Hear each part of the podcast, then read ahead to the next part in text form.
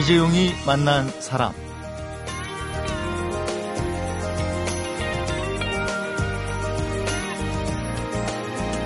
한 평범한 대사원이었던 남자가 책을 펴냈는데요. 제목이 아파트에서 살아남기입니다. 아파트를 사서 돈을 벌었다, 뭐 이런 얘기 아니고요. 아파트로 돈을 벌어보자, 이런 얘기도 아니고요. 아파트를 살 사람, 또 아파트에 사는 사람들이 소비자로서 좀 더 현명해질 필요가 있다, 이런 얘기를 하고 있습니다. 어느 날 갑자기 입주 예정자들의 리더가 돼서 아파트에서 살아남기 위한 싸움을 시작했다고 그럽니다. 그리고 길고 긴 그 싸움의 시작과 끝을 담아서 책으로 펴낸 건데요. 어떤 싸움이었고 또 그 끝은 어떠했는지 아파트에서 살아남기의 저자 김효한 작가를 만나서 그 얘기를 직접 들어보도록 하겠습니다.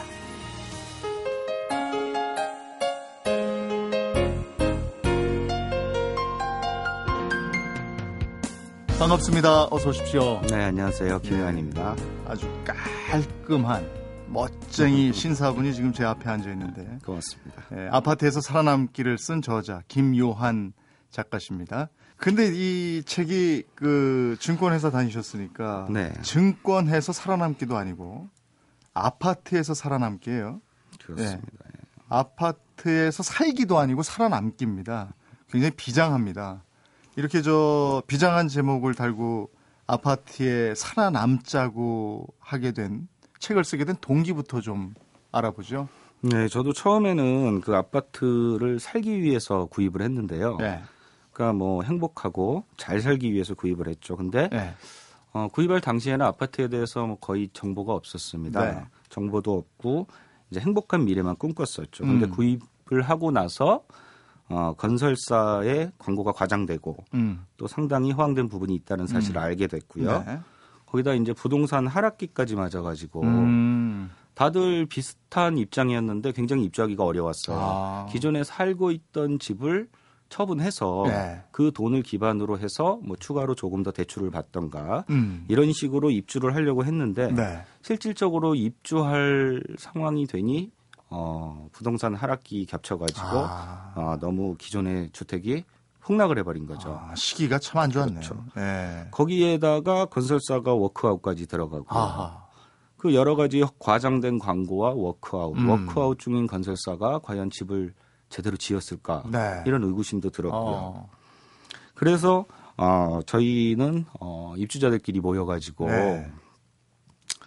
어, 같이 좀 상생을 하자 어려운 시기니까 예. 건설사도 조금만 입주자들의 음. 편의를 봐주고 입주자들도 어, 건설사의 편의를 봐가지고 음. 서로 상생을 해서 우리는 이제 정상적으로 입주를 하고 건설사는 입- 입주할 수 있는 입주 대책을 조금만 주세요 이런 요구를 하게 됐죠. 그러니까 그런 일련의 과정들을 책으로 엮으신 거군요. 그렇습니다. 그리 이 책은 크게 이제 1부, 2부로 나뉘는 것 같은데요. 네. 지금 말씀드린 부분이 1부에 대한 내용이고 음, 2부 입주할 때 그렇습니다. 입주하기 전입니다. 구입할 때 얘기고요. 맞습니다. 네. 그리고 2부에 들어가면 입주를 해서 그 안에서 잘 살고 음. 또 살아남기 위한 음. 그런 구조로 돼 있습니다. 네. 근데 입주 대책 보상금 100억을 받아내셨다. 이렇게 이렇게 돼 있습니다. 입주 대책 보상금이라는 건 뭡니까? 그렇게 그 아파트에 들어갈 분들하고 같이 아파트 시공 업체 거기를 대상으로 소송을 거셨나 보죠? 소송을 건 거는 아니고요. 네. 네, 정확하게는 이제 보상금 성격이 아니라 네. 책에는 보상금이라고 제가 표현을 했습니다만 네. 어, 입주 지원 혜택이죠. 네. 그러니까 입주를 하고 싶은데 음. 상황이 너무 어려워지고 음. 건설사 입장에서도 어, 약간 과장된 부분이 있으니 음. 어, 조금만 입주할 수 있는 혜택을 달라 이제 좀 구체적으로 말씀드리자면 저희는 그 어, 중도금 이자를 면제해 달라고 요구를 네. 했었고요. 네. 잔금이라 그래서 중도금을 다 내고 나서 마지막에 한 20%에서 네. 30% 정도 내는 게 있습니다. 그 부분을 한 1년, 2년 정도만 음, 연장을 해달라. 네. 왜냐하면 현재 가진 집이 팔리지 팔리니까. 않는 거예요. 네. 그래서 팔 수 있는 시간을 좀 다오. 이런 요구를 했었죠. 음, 그게 받아들여진 거예요? 전혀 받아들여지지 않았고요. 어. 저희는 가고 싶어서 이 길을 간 게 아니라 음. 도저히 들어갈 방법이 없으니 그러면 계약금을 포기하겠다. 네. 예를 들어서 제가 4억 2천만 원짜리 아파트를 분양받았는데요. 네. 계약금이 4,200만 원이었습니다. 음, 네. 4,200만 원을 저는 포기하겠다. 네. 들어갈 방법이 없다. 음, 음. 그러니 포기를 하게 해달라라고 음. 요구를 하게 된 거죠. 그런데 네. 건설사에서는 입주 지원책도 없었고요. 네. 그리고 입주 포기도 받아들여주지 않았습니다. 음. 그래서 저희는 그러면 입주할 수 있는 방법이 없다. 음. 그래서 입주 거부 운동을 하게 된 거죠. 네. 그래서 입주 거부 운동에 돌입하고 어느 정도 지나서 1년이 지났고요. 네. 1년이 지난 끝에 어, 결국은 건설사와 그러니까 시행사와 시공사죠. 네. 거기에서 입주를 한다면 이 정도 금액의 네. 보상금을 주겠다. 세대당 얼마쯤 되는 거예요? 세대당 약 한 1,500만 원 정도 네. 들어갔고요. 처음에 저희가 요구했던 금액과 그렇게 크게 차이가 나지 않습니다. 음. 그러니까 이제 처음 저희가 요구할 때 사실 그냥 들어줬으면 저희도 음. 고생을 안 하고 건설사도 그 1년간의 시간만 끌었네요. 이자 비용과 네. 어, 이런 것들을 좀 절약할 수 있었던 상황이었죠. 근데 아마 이걸 들으면서 아 나도 그런 상황이었는데 네. 입주 대책 보상금이라는 건 나는 들어보지도 못했는데 이런 분들도 계실 텐데 그런 분들은 어떻게 지금 해결할 수는 없는 거죠? 그 시기가 있는 거였죠. 예, 저희는 지금 대한민국에 이런 유사한 상황인 아파트들이 굉장히 많습니다. 네, 네. 근데 이제 각기 접근하는 방식이 다른데요. 네. 어떤 아파트들은 이 소송으로 들어가기도 네. 하고요. 어떤 분들은 이런저런 협상 없이 나는 그냥 무조건 못 들어간다. 이렇게 그냥 소위 버티기죠. 음. 이러는 분들도 계시고 어떤 데에는 저희처럼 입주민들끼리 똘똘 뭉쳐가지고 음. 협상에 응해 달라고 요구를 하는 데도 있습니다. 음. 근데 이런 여러 가지 상황들 속에서 사실 그 건설사가 쉽게 입주 대책을 내주는 게 쉬운 것 같지는 않아요. 그렇기 때문에 많은 분들이 포기를 하십니다. 음. 시작은 다들 하시는데 결과가 그렇게 좋은 경우는 별로 없었습니다. 아, 끝까지 관철될 때까지 그렇습니다. 누군가가 앞장서고 같이 힘을 그렇죠. 합해야 이게 결과가 나온다. 결과가 나올 수 있는 건데 음. 시작은 뭐 다들 이렇게 네. 잘 하시나 네. 중간에 너무 힘들죠. 음. 각종 압박이 들어오고 뭐 가- 예를 들면 가압류가 들어온다거나 음. 뭐 각종 최고 통지 문서 같은 아니, 게 사실 들어오면 일반인이 법원에서 뭐 하나 날라오면요. 굉장히 무섭습니다. 겁나요. 예. 겁납니다. 네. 지금까지 모아놨던 재산 네. 한 번에 다 날릴 것 같고요. 그렇죠. 그리고 뭐 네. 큰일이 날 것 같고 음, 그러니까 뚝심 있게 밀고 나가는 분이 확실하게 좀 지켜줘야 이게 다 같이 가는 부분이거든요. 음. 그렇죠. 자, 그러면 그 아파트라는 곳의 개념 정리부터 우리가 좀 하고 넘어가죠. 아, 이 아파트가 내 아파트다 이렇게 생각하지 않고 나는 이 아파트에 산다 이 정도로 생각하는 게 문제다 이런 지적도 해주셨는데요. 네. 아파트라는 곳 어떻게 개념 정리를 해볼까요? 사실 아파트는 공동주택이죠. 많은 네. 분들이 모여서 살고 계시고요. 그 많은 분들이 가지고 있는 또는 네. 처한 환경은 거의 다 대동소이하다라는 특징이 있습니다. 음, 또한 자치구역이기 때문에 웬만한 문제라든가 의사결정은 아파트 안에서 다 이루어진다는 네. 거예요. 음. 아파트 주민들이 뜻을 모아서 이걸 하자라고 하면 할 수도 있고요. 반대로 아무것도 하지 않겠다라고 하면 음. 아무것도 안 해도 됩니다. 네. 자치구역이기 때문에. 음, 그런데 아파트라 하면은 이 공동이라는 것과 자치라는 이 두 가지 특징만 잘 살린다면 네. 어떤 것도 해낼 수 있거든요. 음. 주위의 환경도 바꿀 수 있고요. 네. 근데 지금까지 우리나라 아파트에서 보면 아파트 가격만을 어, 좀 올리기 위해서 음. 호가를 올린다거나 이런 식의 좀 좋지 않은 일들로만 음. 좀 많이 진행이 됐던 것 같아요. 힘을 합치는 일들. 네. 그런 이거- 부분들을 이제 본격적으로 하나하나 얘기를 해 나가겠습니다. 먼저 네. 아파트를 둘러싼 심각한 문제점들부터 공부를 좀 해봐야 될 것 같은데요. 네. 에, 우리가 모르는 어떤 심각한 문제점들이 있는지 하나하나 파보도록 하겠습니다. 사람, 시대, 그리고 이야기. 이재용이 만난 사람.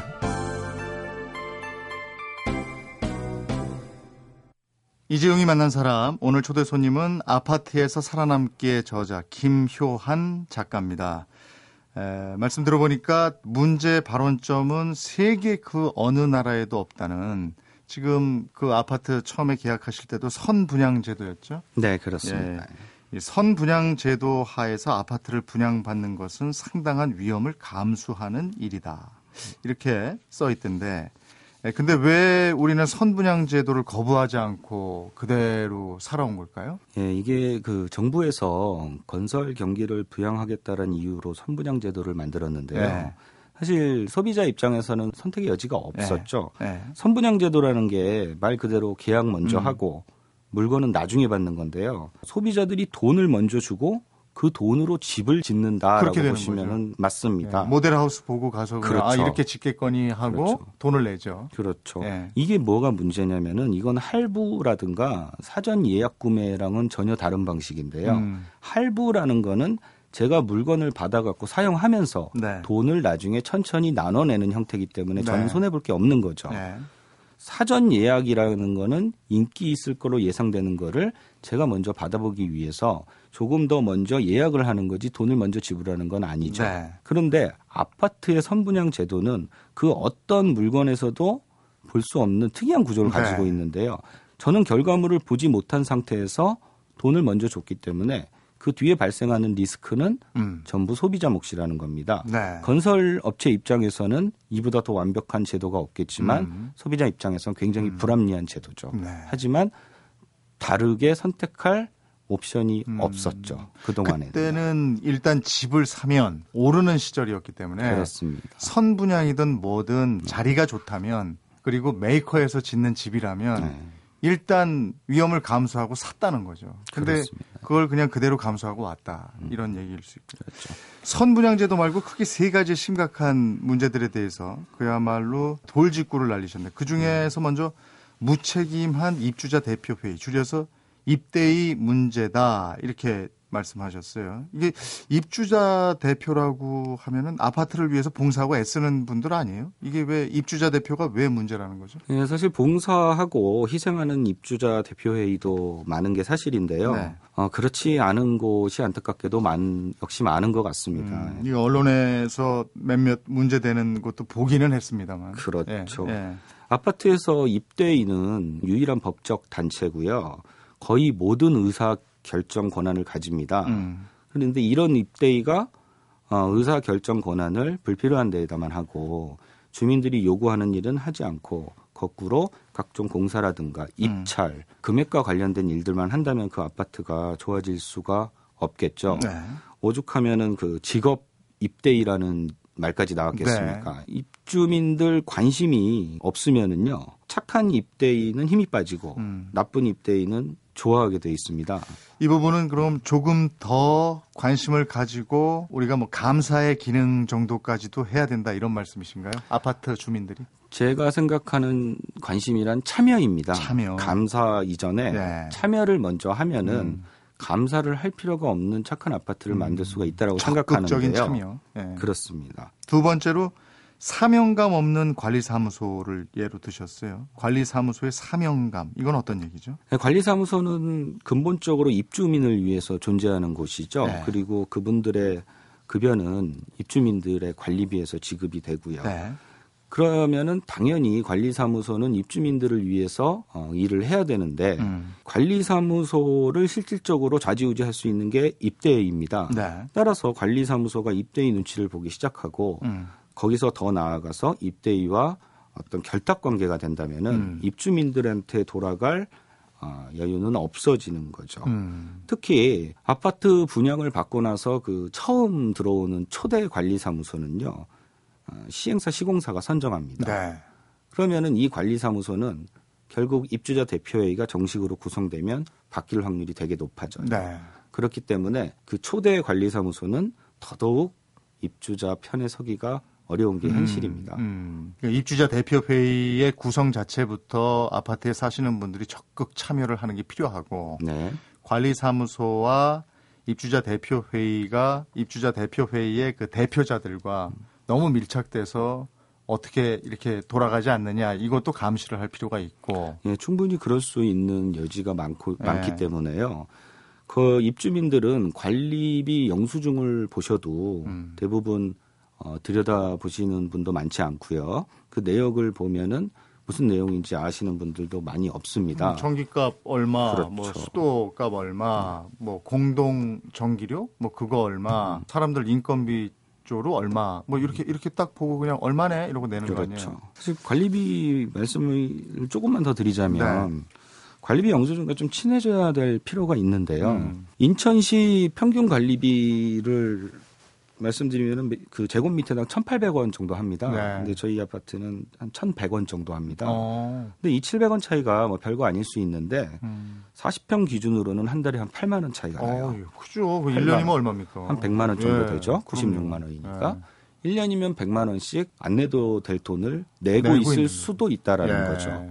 그런데 관리비라는 게 비단 내 돈 100만 원이 아니라 관리비가 저렴하다고 소문이 나면 전세 입자랑 월세 입자들도 선호를 하겠죠. 그 그렇죠. 아파트를. 예. 그러면은 이 아파트에 들어오려고 점점 더 할 것이고 가치가 높아지는 거죠. 그렇죠. 그리고 집주인들은 자부심이 생기겠죠. 네. 나는 똑같은 서비스를 받으면서 저렴한 음. 관리비를 내고 있다. 음. 이러면서 집값이 상승되고 음. 살기 좋은 아파트가 되고 음. 좀더 투명한 아파트가 음. 돼가는 요, 런 장점이 있다고 하겠습니다. 이 책 서문에 이런 글을 봤어요. 어, 이 책은 적어도 다음 두 가지 의미에서 최초다. 첫째는 아파트 입주자 개인이 건설사와 같은 업체를 상대로 싸워 이긴 사례가 담긴 에, 최초의 책이다. 둘째는 대한민국 아파트의 암적인 존재, 입주자 X를 공식적으로 드러낸 최초의 책이다. 이러셨는데, 글쎄, 첫 번째 거는 이해가 가는데, 두 번째 말씀하신 X맨이에요. 입주자 X. 이게 존재하는 건지, 어떤 사람들인지 상당히 궁금합니다, 이 부분은. 예, 이 X라고 표현한 이유가요. 이게 명확히 규정 짓기 어렵고 네. 어떤 그런 현상을 놓고 저희가 뭐 X 파일이라든가 네. 뭐 X맨이라든가 이런 표현을 쓰지 않습니까? 네. 그러니까 저 역시도 이들을 명확하게 사실 규정 지을 수는 없습니다. 음. 그러나 어느 아파트마다 거의 다 있다고 보시면 맞을 것 같고요. 그래요? 이분들의 특징은 한마디로 입주민들에게 전혀 도움이 안 되는 쪽으로 음. 대중을 끌고 간다라는 특징이 있죠. 네. 어, 입주 전과 입주 후로 좀 나눠서 생각을 볼 필요가 있겠는데요. 네. 건설사에서 가장 싫어하는 게 아, 사실 입주민들이 뭉치는 겁니다. 음. 골치 아프거든요. 네. 그러면은 입주자 X가 만약에 투입이 됐다라면은 음. 이들의 역할은 못- 모이게 하는 거죠. 못 모이게 하는 거죠. 네, 네. 입주 후에는 입주자 대표회의라는 법적 단체가 네. 거의 모든 의결 행위를 행하기 때문에 네. 그 안에 들어가서 아. 원하는 대로 만드는 거죠. 초기에 활동하겠네요, 그러니까. 입주 초기. 그렇습니다. 입주 시점과 입주 초기에. 그런데 좀 기간이 경과된 아파트를 할지라도 네. 우리 아파트가 너무나 조용하면은 네. 한 번쯤은 좀 들여다볼 필요가 있는데요. 어. 저는 조용한 아파트가 좋은 아파트라고 절대 생각하지 않거든요. 음. 문제점을 발견해서 자꾸 개선하고 음. 뭔가를 나쁜 거를 좋은 거로 바꾸려고 하면 시끄러워질 수밖에 없습니다. 네. 그런데 우리 아파트가 너무 조용하다. 그러면 이거는 입주자 대표회의가 정말 너무너무 잘해서 조용한 건지 아. 입주자 X가 뭔가 사람들의. 눈과 귀를 다 막고 있는 건 아닌지 네. 한번 들여다볼 필요가 있어 보입니다. 근데 입주자 X가 업체 편에 서서 몰래 활동하는 입주자라고 해도 이게 본인이 사는 아파트잖아요. 결국 이게 잘못된 방향으로 가면 본인도 손해인데 글쎄 그럼 뭐 무슨 따로 월급을 받는다는 건지 뭐 혜택이 따로 있다는 건가요? 예, 참 어려운 질문이신데요. 네. 저 역시도 이 부분이 그간 한 4년간의 투쟁 과정에서 제일 풀리지 않는 수수께끼였습니다. 사실 앞에선 리더가 뭐 개인적으로 마음에 들지 않더라도 네. 또는 그 의견이 뭐 마음에 들지 않더라 할지라도 본인한테 이득이 되면은 그냥 가만히 있으면 되는 거지 않습니까? 네, 네. 그게 인지상정이죠. 근데 끝까지 반대를 위한 반대를 하는 네. 그런 경우가 굉장히 많았습니다. 음. 그래서 이분들이 왜 이런 행동을 할까 음. 아무리 생각을 해봐도 답은 없어요. 어. 그렇기 때문에 그럼 이분들 말대로 됐을 때 네. 누가 이득을 보느냐? 일단 소비자는 아니에요. 예를 들어 음. 보겠습니다. 건설사를 상대로 입주민들끼리 모여서 뭐 같이 단체 행동을 한다거나 또는 소송을 한다거나 사실 건설사는 대형 회사죠. 이길 수 있는 확률이 누가 봐도 없어 보입니다. 네.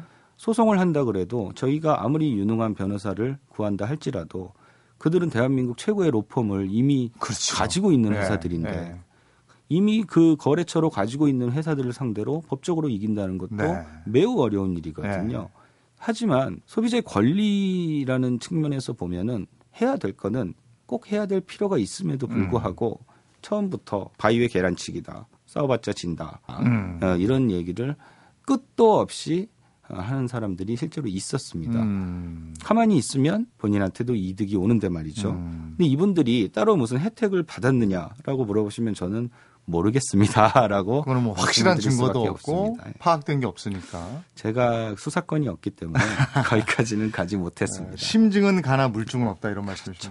예. 근데 이들의 공통점은 앞에서도 말씀드렸지만 입주자한테 도움이 안, 된다. 되는 주장을 한다. 예. 자 여기까지 얘기를 듣고 보면 내가 살고 있는 아파트임에도 불구하고 아파트에 대해서는 너무 무관심한 아파트 주민이 가장 심각한 문제일 수 있다 이런 생각이 또 드는데요. 그래서 네. 좀더 똑똑해져야 되겠다 이런 생각도 듭니다. 그렇다면 에, 도대체 현명한 아파트 소비자는 어떤 걸 알고 있고 어떤 행동들을 할 줄 알아야 하는 사람들인지 예, 똑똑한 아파트 소비자가 되는 공부를 좀 하도록 하겠습니다.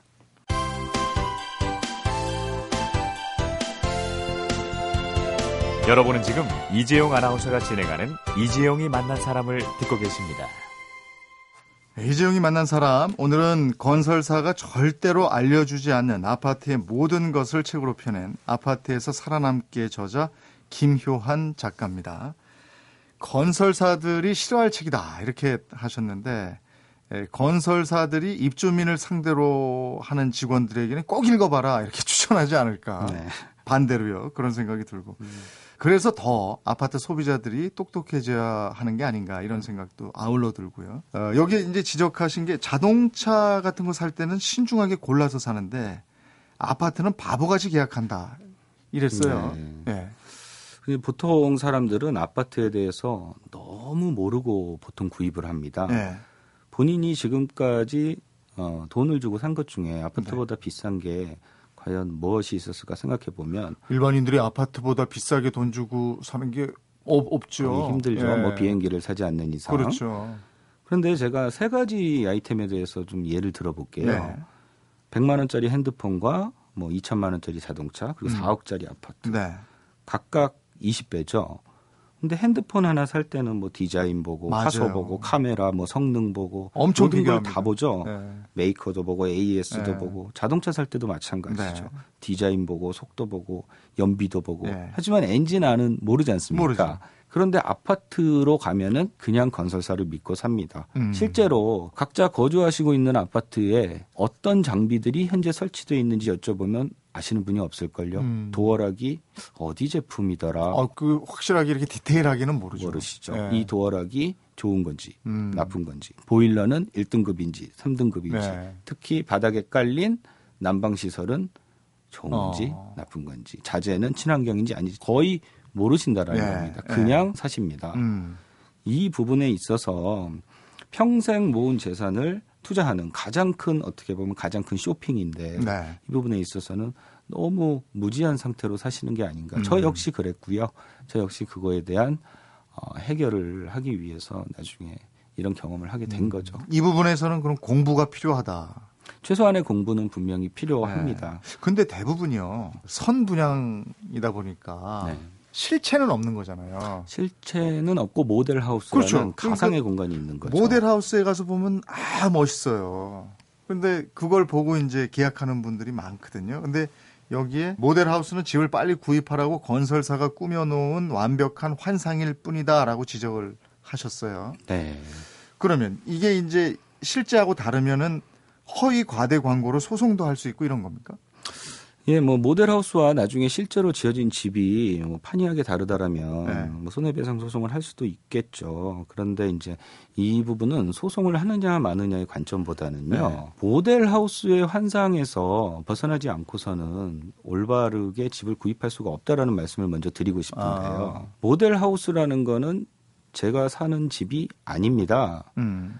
그 사람들은 그 안에 들어가서 이 맞춤형 최고급 가구와 가전제품과 음. 뭐 양탄자와 reclining chair 이런 것들을 네. 보고 꿈을 꾸게 되는 거죠. 그렇죠. 네, 저기서 뛰어놀 내 애와 뭐 아내와 행복한 나의 미래를 네. 꿈꾸는데 실제로 입주해 보면은 음. 그냥 덩그런 공간이 있을 뿐입니다. 어느 모델 하우스나 최고의 마케팅의 장소죠. 들어오는 순간 반하게 만들어야 되니까요. 음. 네. 그 모델 하우스를 보고 아 이게 나의 미래구나라고 어, 착각을 해서 많이 계약을 음. 하시는데 음. 사실 모델하우스보다 훨씬 중요한 거는 모델하우스에서 전혀 알 수 없는 것들이 너무 많습니다. 음. 모델하우스에서는 지하 주차장을 보여주지 네. 않습니다. 음. 주위에 유해 환경이라든가 어떤 유해 시설이 있는지도 보여주지 않습니다. 음. 주위에 학교가 있는지 관공서가 있는지 편의 시설이 어디 있는지도 모델하우스에선 보여주지 않죠. 음. 이보다 더 큰 문제는 모델하우스에서조차 잘못된 광고를 하는 경우가 실제로 있다라는 겁니다. 네. 책에 뭐 자세하게 써놓긴 했습니다만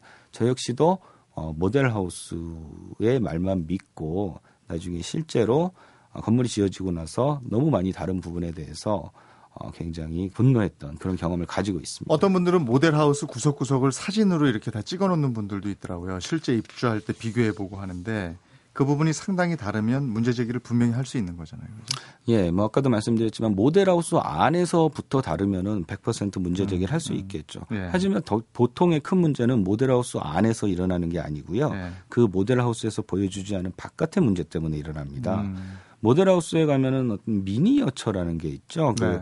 아파트를 좀 작게 만들어서 이쪽으로 길이 나고 뭐 그렇죠. 이쪽에 도로 있고 이쪽에 학교 그렇죠. 있고 이쪽에 병원 있고 이쪽에 뭐 마트 있고 뭐 그렇습니다. 이런 거요. 예. 그런데 나중에 입주를 해보니 길도 없고 마트도 없고 예. 학교도 없더라. 그런데 미니어처는 이미 부셔져 가지고 어느 쓰레기장으로 갔겠죠. 음. 모든 거를 사진으로 다 찍어 놔야 되는데 음. 모델 하우스 안보다는 그 미니어처가 훨씬 중요하죠. 음, 꼼꼼해야 한다. 네. 주변 환경에 대한 거시적인 관찰과 기록이 남아야 된다라는 음. 말씀입니다. 그럼 이번에는 아파트에 살고 계시는 분들이요. 아까 관리비 얘기 언급을 해 주셨는데 그럼 뭐부터 좀 알뜰살뜰 챙겨봐야 될까요? 관리비를 받았어요. 그러면 뭐부터 좀 봐야 될까요? 보통 관리비 영수증을 굉장히 어렵다라고 생각을 하세요. 네. 근데 제가 관리비 영수증을 좀 접근하는 새로운 방법을 좀 제안을 드려볼게요. 네. 일단 관리비 영수증과 좀 친해지기 위해서는 그 세- 세부 항목들을 다 이해하시려고 하시지 마시고요. 예. 전체 공동 관리비가 얼마인지만 아 공동 관리비. 예, 예. 제가 쓰지 않은 예, 예, 예. 무조건 이 아파트 사는 사람이면은 음. 내야 되는 관리비 금액이 얼마인가 음. 그 금액을 메모해 놓으셨다가 네, 네. 국토교통부 네. 홈페이지에 들어가시면은 네. 전국 아파트 관리비 평균가가 나옵니다. 아. 우리 아파트 가격이 네. 그보다 높은가, 음. 낮은가 굉장히 쉽죠. 공동 관리비 부분만 체크하면 된다 이거죠? 그렇습니다. 어. 어차피 본인 개인이 쓴 전기료나 수도세는 제가 네. 쓴거 아닙니까? 그 부분에 대해서도 물론 조작을 할 수 있는 여지가 있지만 아. 거기까지 들어가면 너무 어려워지니까요. 네, 네. 공동 관리비 부분만 놓고 보면은 우리 아파트에 적절한 인원이 급여를 받으면서 상주하고 있는지 음. 과다하게 지출되고 있지는 않은지 음. 또는 불필요한 공사가 진행되고 있지는 않은지 네. 이런 것들을 어느 정도 감을 잡으실 수 있다라는 겁니다. 지금 오늘 이 시간에 아 이 얘기는 내가 꼭 해야 되는데 요거 빠뜨렸다 하는 게 있으면 정리를 좀 해주실까요? 예, 제가 이제 건설사와 좀 힘든 싸움을 하고 네. 또 어렵게 입주를 했는데 실제로 아파트 안에서 뭐 여러 가지가 상식적으로 돌아가지 않았었습니다. 네. 이럴 때 좀 참고할 수 있는 문헌이라든가 음, 과거 어, 선배들의 경험 같은 게 있었으면 큰 도움이 됐을 텐데 네. 저희 나라에는 아직 그런 게 정리된 책자라든가 자료가 상당히 미흡했습니다. 음. 네. 그러다 보니까 입주민들끼리 좌충우돌 하고 누가 입주자 X고 누가 선의에 싸움을 하는지 이런 것조차를 입주민들도 헷갈려 한다라는 거죠. 음, 음. 저는 이런 부분에 있어서 또 불필요한 소송이 난무하게 되고요. 우리나라 대한민국의 아파트 관련 소송이 너무너무 많습니다. 네. 그거는 엄청난 낭비가 되는 거고 그중에 대다수는 승소를 하지도 못하는 경우가 많습니다. 예, 예. 그러니까 엎친 격에 덮친 격이라고 힘든 사람들이 한 번 더 힘들어지는 거죠. 예. 소송을 남발하기보다는 입주민들끼리 뭉쳐가지고 음, 대화와 때로는 음. 강한 요구를 통해서 건설사를 통해서 건설사와의 어떤 요구 사항이 있으면 그런 걸 얻어내고요. 또 그 입주민들끼리 모이면 서두에 말씀드린 것처럼 못 해낼 일이 없다라고 네, 생각합니다. 네. 가장 강한 힘은 음. 법의 힘을 빌리는 것보다는 음. 자치 구역 안에 있는 그 공동체의 사람들이 음. 어, 힘을 합치는 것이다. 힘을 합치면 관리비도 저렴해지고 아파트 투명해지고요. 음. 입주자 X 절대 발 붙일 수 없습니다. 음. 이 말씀을 아, 끝으로 마지막 네. 드립니다. 오늘 좋은 시간 내주셔서 고맙습니다. 네, 초청해 주셔서 정말 감사합니다. 네, 고맙습니다. 인생은 한 권의 책과 같다. 독일의 소설가 장 파울의 말인데요. 사실 책 한 권뿐이겠습니까? 사람의 삶에는 책 수십 권의 지혜와 지식이 담겨 있습니다. 우리 시대 사람들의 이야기 월요일부터 토요일 오전 11시 10분 이재용이 만난 사람 잠시 귀를 기울이시면 매일 책 한 권씩 들으실 수 있습니다. 전 뉴스 많이 들어요. 라디오 시사 프로의 대명사 신동호의 시선 집중. 퇴근길엔 왕상한의 세계는 우리는 똑똑한 경제 뉴스 이진우의 손에 잡히는 경제. 세상을 보는 창 MBC 표준 FM. 아침엔 신문보다 라디오 먼저 듣지. 95.9. 이재용이 만난 사람 오늘은 아파트 정글에서 속지 않고 사는 법 아파트에서 살아남기를 펴낸 김효한 작가를 만나봤습니다. 에, 그렇게 힘들고 피곤하고 사람들이 알아주지도 않고 심지어 욕까지 먹는 일을 왜 하는가 나 같으면 안 할 것이다. 김효한 작가도 이런 생각을 한 게 한두 번이 아니라고 합니다. 하지만 자신과 가족, 이웃들이 살아가는 터전을 지켜내는 나름대로의 보람을 경험했다. 이렇게 얘기합니다. 힘들지만 보람된 싸움을 할 줄 아는 사람, 참 근사한 사람이라는 생각이 듭니다. 이재용이 만난 사람, 오늘은 또 수능 시험 날이네요. 수험생 여러분, 그리고 부모님 고생 많으셨습니다. 다 잘 될 겁니다. 이한철이 부릅니다. 슈퍼스타 들으면서 마무리해야 되겠네요. 고맙습니다.